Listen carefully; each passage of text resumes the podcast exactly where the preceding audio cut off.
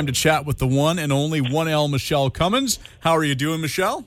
I'm doing excellent, Curtis. I'm loving the cold weather. I'm all bundled up with my snow hat on and layered clothes and my fluffy boots, and I'm loving the weather. How are you doing? I'm doing good now. I know that we're calling for snow possibly tonight into the weekend here in Abby, but now you're just a little further east, not much, but enough that it sometimes makes a difference. What's it looking like for Agassiz? Last night, minus four, coldest. Oh my gosh, it's so cold. We were in the supernatural trailer the, the night before last, and it was like, it was cold that night. We had to make sure the heater was on and just so that you know nothing would like freeze. Yeah, no frostbite. yeah. You, you, know those Orange County, California girls, they can't handle that real cold. I know it's so true. But you lived in oh. Montana, and it gets cold in Montana. It yeah yeah. I'm, I'm malleable. Shall we use how? I like the cold and the heat. heat. Actually, I prefer cold more than heat. To be honest, I I prefer it. I okay. Well, then you're in good you know, good shape there with the place in Oregon because I tell you that Oregon coast at night sometimes it's so damp and it, you know it's even though it's two degrees it feels like it's minus ten. Yeah, any reason to just have a wood burning fireplace and be by the fire and bundle up and blanket and oh, I love that. Which you can do on the Oregon coast pretty much year round. Yeah, and on the beach, it's so fun. but it, it is uh, it is one of my favorite places uh, outside of my home province here. I do love the Oregon coast. Has so talking about that, um, I was talking with my property manager the other day, and because uh, we just put a hot tub in our beach house, and I haven't even seen it yet, and I'm all, come on, I need photos, I need video. what, a, what kind of a tease is that? So you can't go across the border to check out your beachfront home in Oregon, and you install a hot tub while you can't go down there? I know, brilliance, right? um, that's just like that's. What are you doing to yourself? That's not. That doesn't even make sense. Well, last year was our first winter of owning a vacation rental like that, and so we wanted to. Um, we didn't get that many bookings during the winter, and yet the weather in on the Oregon coast is fantastic during Christmas and New Year's. Like the winter is actually really cool weather there, like clear skies, beautiful sunsets. It doesn't rain as much, um, but it's it's it's just beautiful. So I thought, oh well, you know, if you put a hot tub in, people will come. It's like build it and they will come. So we decided let's let's do it. Let's bite the bullet. Uh, you know, last year too, for people who were trying to stay vacations, they only stopped the vacation rental. Uh, they had rental restrictions for a little bit. I think it was March and April for two months or something, and then they opened it up again. So it's been really doing good since then. But in the winter, we're like, well, it makes not much. And so that was our thing. If we put the hot tub in, they will come. And sure enough, we're starting to book up lots of bookings this month. I think it's practically fully booked this month uh, for January. It was so. Yeah, so I think it, was the ticket. It, it was a good, smart investment. You know, oh, it's always a little scary to do things when you're spending money on it, but you know, hopefully the, the numbers. And he said, yeah, people love those hot tubs when they go vacation rental. Yeah. Yeah, absolutely. And when you are down the Oregon coast, yeah, I mean, because again, because you know, sure, it can be beautiful during the day, even in the summer, but at night in the summertime, it even gets pretty chilly there on the coast. It's true. And you know what? When we were renting for the 10 years before we bought ours, it was, uh, we always tried to look for one with a hot tub. I mean, sometimes we went without because it was still on the water and on the coast, but it is one of those things that draws the people in. But I'm so excited to see it. Yeah, not every uh, rental down there has a little tower you can storm watch from either. Oh my gosh, it is! Oh, I know. I'm so excited, and we're going to paint it this next year too. Um, oh. A beautiful silos white. It's going to be gorgeous. It's going to look almost like a lighthouse there on the. Uh, yeah, the that's, yeah. That's that's an idea. That's kind of cool. So, anything exciting happen for you this last week? Just uh, just packing up and getting ready for the move because we are seven days away. Next week is the week. Actually, we're six days away when I think about it. My math isn't so good. the weather's going to be good. It should be clear and we're, good for you. Well, we're hoping because it looks like we could get some snow and rain for the first half of the week. Hopefully, it's good by the time we get to Friday. Oh, it will. I just know it for you. Absolutely. Well, hopefully, because, you know, our realtors got us all set up perfectly, so. so for me, I was interviewed for a podcast last week, and I don't know if you saw it, but Mind it's a Mindshare podcast, and it's David Greenspan. He's a real smart guy. He's back on the East Coast, and he wanted to interview me for his. Um, he he's just shares. He interviews a lot of uh, top agents and successful people, and you know, get into your mind and what's your mindset and how do you do do and how do you stay successful and like what is your jam kind of thing? Like what do you so um so it's a great podcast. So i was interviewed for that and, i shared the video of the zoom because it was a zoom interview. And uh, he just posted it today on his podcast. So if anybody wants to listen to a podcast his is really really good. So uh yeah i encourage you to uh, subscribe to the Mindshare podcast. That's very cool, though it's interesting that you didn't bring along your co host, but that's fine. Next time. you were busy packing. That's right. I was busy packing. That makes sense. so, this show is on the five fatal mistakes in commercial real estate financing. So hopefully our listeners are interested in such a thing. Well, commercial real estate is uh, is something I know that for an, on the investment side of things because I know my my dad, for example, used to have property in Vancouver where he had his business. He owned he was part owner of the property too because that way you're you're making the equity off the property as well as the business, and you're not paying somebody else's mortgage. Makes sense, right? Yes, absolutely. But on the uh, other hand, it doesn't hurt to have property where somebody else has a business on there and you're making, you know, rental money. Oh, there's so many ways to hack commercial properties as well as residential and to use the benefit of the write-offs and the equity and the depreciation and use it yourself, lease it out with your company and, and others. Oh, it's very exciting when you, when you get into it and realize all the different things you can do um, tax sheltering and all that good stuff, uh, or delaying and all that. But a little before we talk about the commercial side of financing uh, and trying to avoid those five fatal mistakes, I wanted to uh, explain a bit about buying real estate and mortgage rates and investing just in residential.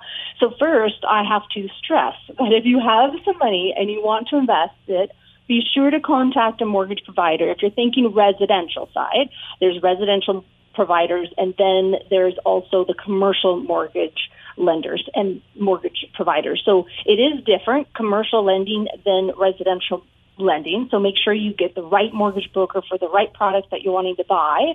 Uh, if you don't have one, ask me or ask your realtor, and we definitely have good uh, partners that we work with.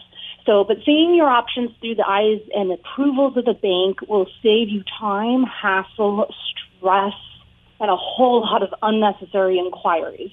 So definitely do that first. Because, for instance, this last week I got uh, texts and calls from a couple different clients looking at wanting to invest. Neither of these clients have income coming in. One had a substantial or has a substantial amount coming in, and the other one has thirty thousand to put down on something that she wants specific something that she wants.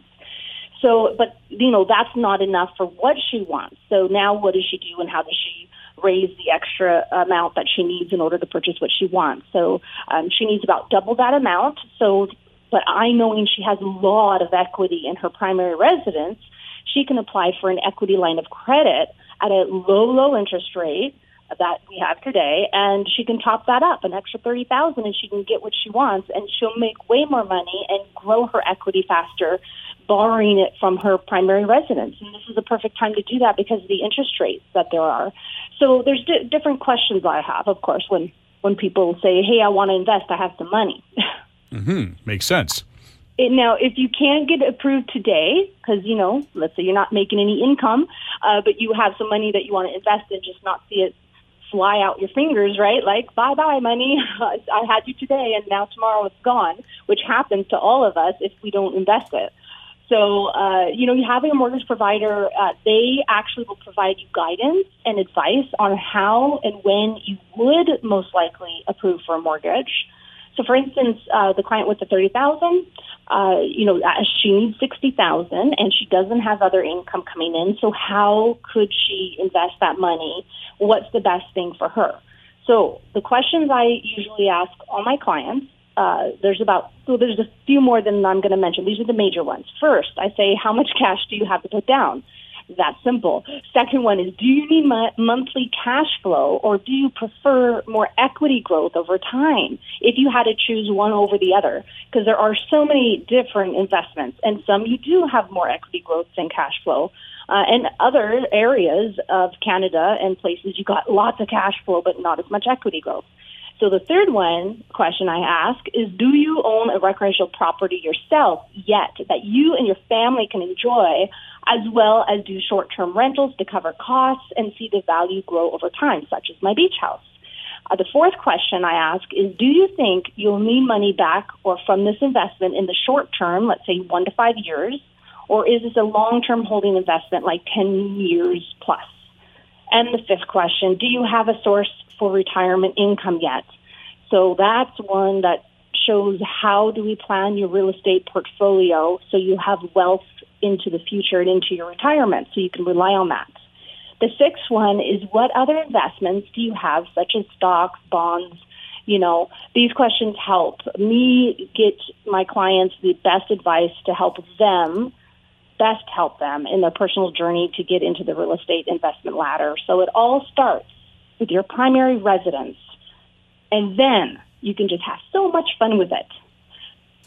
Absolutely. Now, the rules are in um, that every person, and a lot of people don't know this, uh, is you're allowed two insured mortgages, which means you can have up to two properties with only 5% down on each one. So this would be a primary residence, and then let's say you want to purchase a recreational property. There's the two properties with a minimum 5% down, or only 5% down, I should say. Then another, after that, let's say you want an investment rental. You're looking at minimum 20% down on your third one. So this is every person. So whether you're the only one on title, uh, think of that when you're purchasing your properties. So if you don't have 20% down right now, let's say, but you have 10 to 15% and you want to get it invested in something, then you could or would or, or should purchase a pre-construction condo or townhouse, let's say, that might not be finished until, you know, one, two, three, or four years from now. So in fact, the pre-construction unit by then would be worth a lot more uh, than what you've contracted to purchase at today's prices. And that way, you know, it saves you. You don't need that 20%. You only need the 10 or 15% now. So we're going to go into a little bit more of that uh, in our second segment when we come back. All right. So if people want more information about you and all the services you provide as a top-notch realtor, where can they go? MichelleCummins.ca. And we're back with more right after this.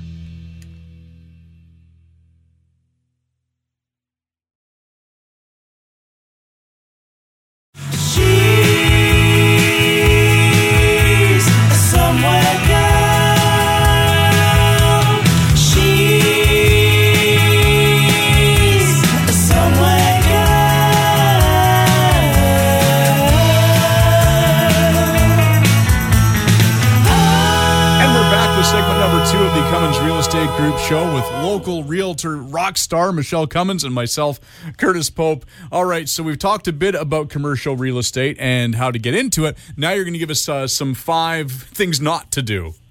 Yeah, exactly. We had just left our first segment about, you know, you could have two properties with 5% down only, and then your third property would, uh, investment property, be minimum 20% down. And if you don't have 20% down, but you want to put your money into something and not lose it because you know you're you're afraid that you may spend it, uh, then you can do something that's pre-construction, not going to be completed for a few years, and only put 10 to 15 percent down. And the other thing I wanted to mention about that is when it does come time to close on that, and your mortgage broker, broker by the way, will help guide you to make sure you're approved by the time it closes, because anybody can be approved pretty much in two years if you follow their advice. But uh, you know, you can assign the contract to a new purchaser. So you can get that way you can get your deposit back that you initially put in, plus any profit can go into your pocket. But you have to make sure you're allowed to sign, assign your, your original contract from the developer because sometimes they have rules and they do usually charge if they do allow you to sign it. So hopefully, uh, if you're using a realtor, which you definitely should, whether you're buying new and there's salespeople in the show home and you think, oh, you, you know, a lot of people don't think they need to use a realtor, but you definitely do. There's so many things in the fine print. There's so many things to know that you don't know. And the salespeople there are working on behalf of the developer, not you. So make sure you use a realtor to help you. But Just you remember actually- those great commercials, right? oh, yes. I love them.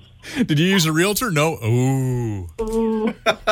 I love the one where they're back like back onto like a heavy metal festival. That's my favorite one. You know, that's my favorite one too. Yeah. Property lines right there. Uh oh. I hope they're going to do more. I hope they they create more. They're they're pretty fantastic. They were great commercials because they really did get the point across. They were simple, but they made you question your head. Oh yeah, what don't I know? They were really well done from a yeah, media perspective.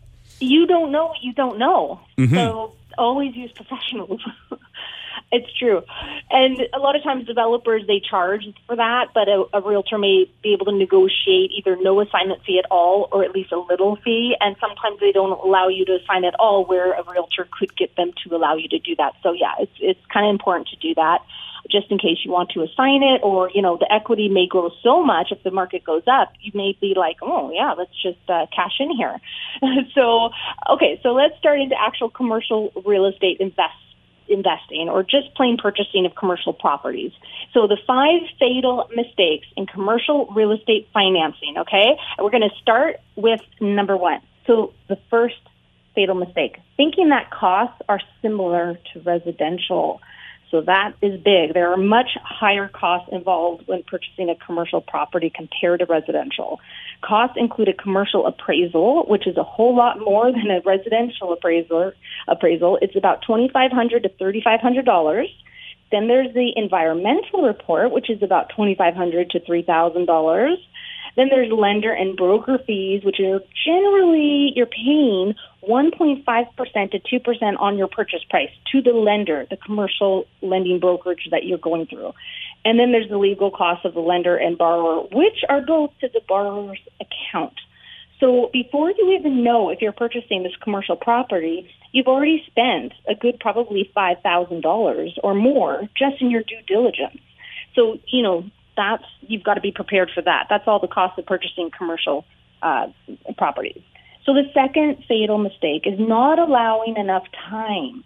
So we're used to about a week. Well, in this market, we're not even used to any subjects, but uh, most buyers are doing all their due diligence before they even put in an offer when it's multiple offers, so they can do a subject-free offer. But typically, in a balanced market or buyer's market, we get about seven to ten business days for a residential purchase to do due diligence. Well, with commercial, it's not the same. So I can usually get a discussion paper back from lenders uh, within seven to ten business days, but that's not something that a borrower can remove subjects on.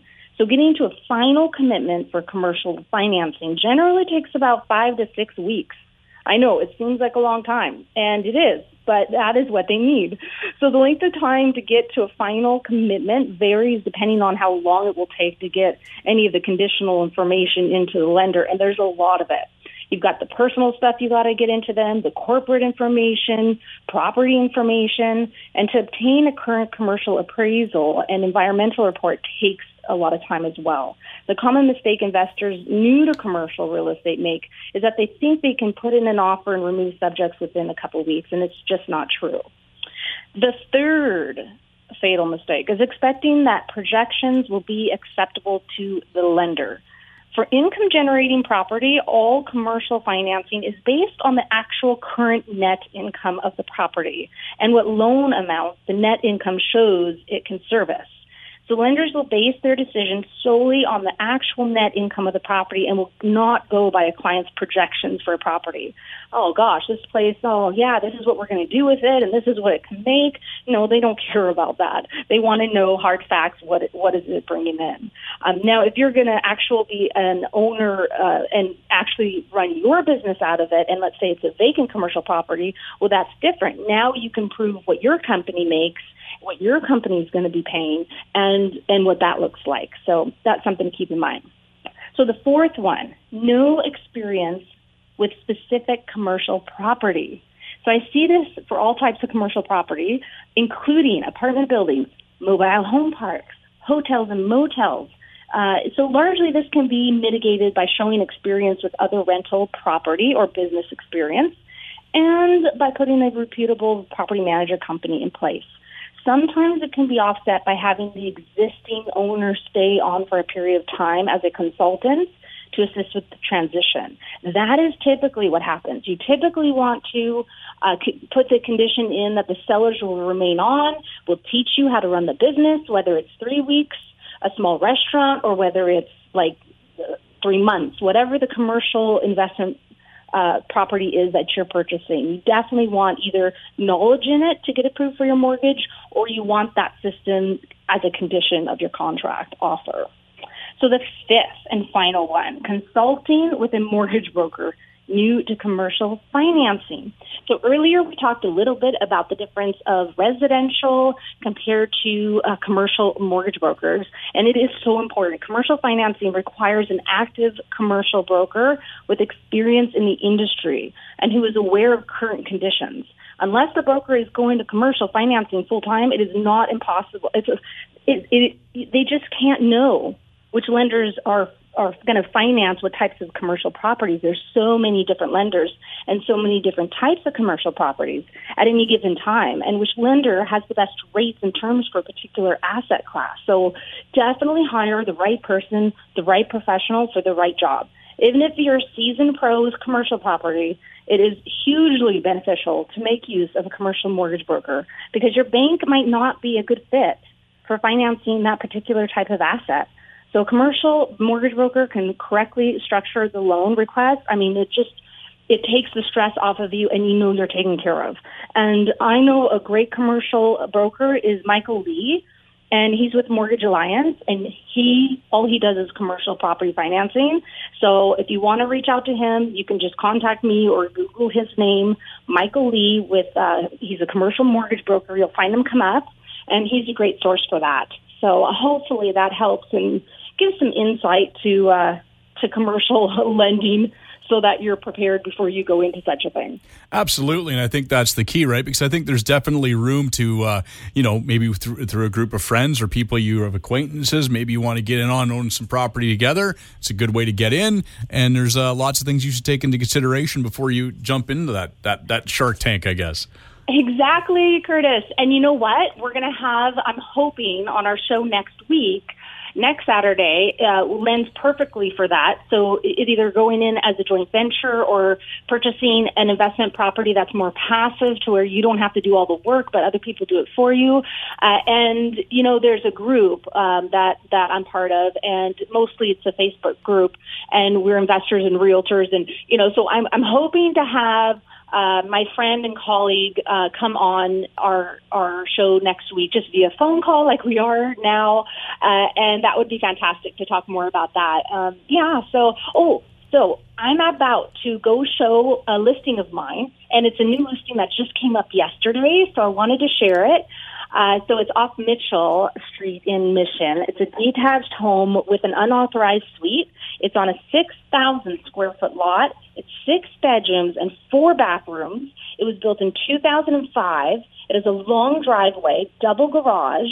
The size of the house is a little over 3,100 square feet. And it's really cool. It's a really nice home. They've done such a beautiful job with it and maintained it so well.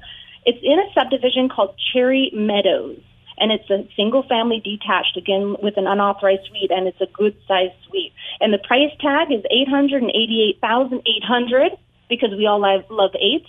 Uh, and uh, so definitely get in and see this home today or as soon as you can because we're probably going to look at any and all offers on Tuesday at 6 p.m. So you've got some time, only a couple days, but get in there. The sooner you get in there, the sooner you can have your inspection done and get your financing approved, hopefully before Tuesday comes up if you want to offer on it. Uh, the unauthorized suite is vacant right now, so you can put in new tenants at the rates that you want to establish or have a family move in maybe. Uh, so if you're thinking of selling too, I do, uh, I am looking for certain clients who are looking in East Abbotsford for a property. So please, if you want to sell and you're not on the market, because trust me, I know everything that's on the market right now. If you have something that's not a typical BC box, then please contact me. I have a buyer for you. So please keep that in mind. And we're going to end our show today with a quote. Surprise. Uh, I have one for the artist in us all. The idea is not to live forever, but to create something that will. and that is from American artist, film director, and producer Andy Warhol. Oh, very cool. All right. I do love the Campbell's uh, soup painting. I don't know why, but I always have. it is the best. Yet it's so simple. Uh, that's excellent. All right, so people want more information about uh, what you do, or maybe they want information on commercial real estate and how they can get in that game. What do they got to do? MichelleCummins.ca. And make sure you tune in again next week when once again we will talk real estate in order to unlock your real estate potential on a show where real estate is maximized. Thanks for listening.